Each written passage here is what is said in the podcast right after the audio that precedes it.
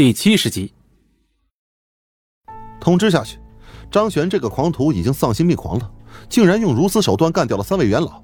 从今天开始通缉张璇，只要见到张璇的都可以直接杀。曹平已经想到了把张璇置之死地的办法，那就是将这个黑锅放在他头上。只要是这样的死法传出，众人就不会再去关心自己跟张璇之间那些小恩怨了。顺便出一个悬赏吧，我要请一些国际杀手组织来干掉他。你觉得多少佣金合适？三千万。听到这个数字，车里的人全都有些震惊。三千万已经算是世界级别的刺杀任务了。如果这个任务放出去，估计当天晚上就会有无数的杀手空降江海市，对张璇进行刺杀。他值这么多钱吗？曹平皱起眉头，缓缓看向大飞，但大飞却抚摸着自己已经被打碎的肩胛骨，满眼凶狠的开口：“废了一条手，我就要让他丢一条命。”曹平自然知道大飞的性格。大飞这个人本来就是睚眦必报，今天受了这么严重的伤害，那张璇估计要被他报复到死啊！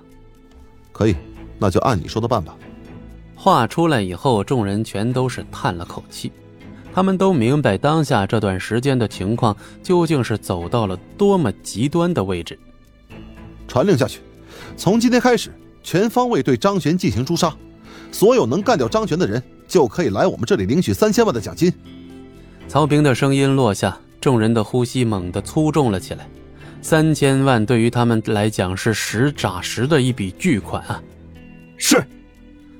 说到这儿，众人全都开始将车子分散开，一场巨大的阴谋开始笼罩在了江海市上空，而处在这片漩涡中心的张璇没有任何知觉。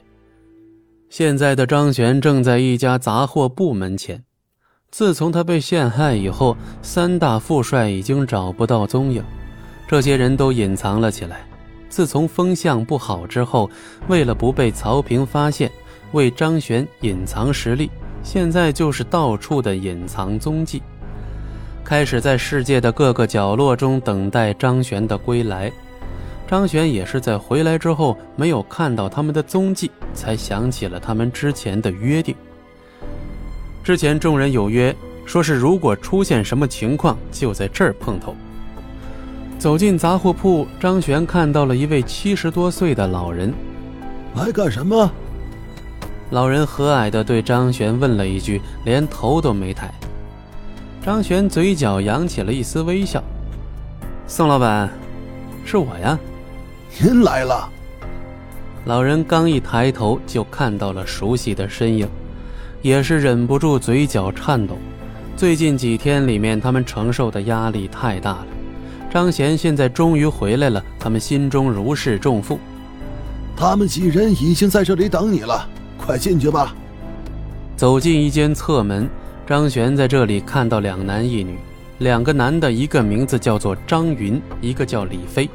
女孩名叫孙柔，他们都是张璇的副手。原本张璇手下有四大副帅，现在只剩下三个。曹平背叛了张璇。本集播讲完毕，感谢您的收听，我们精彩继续。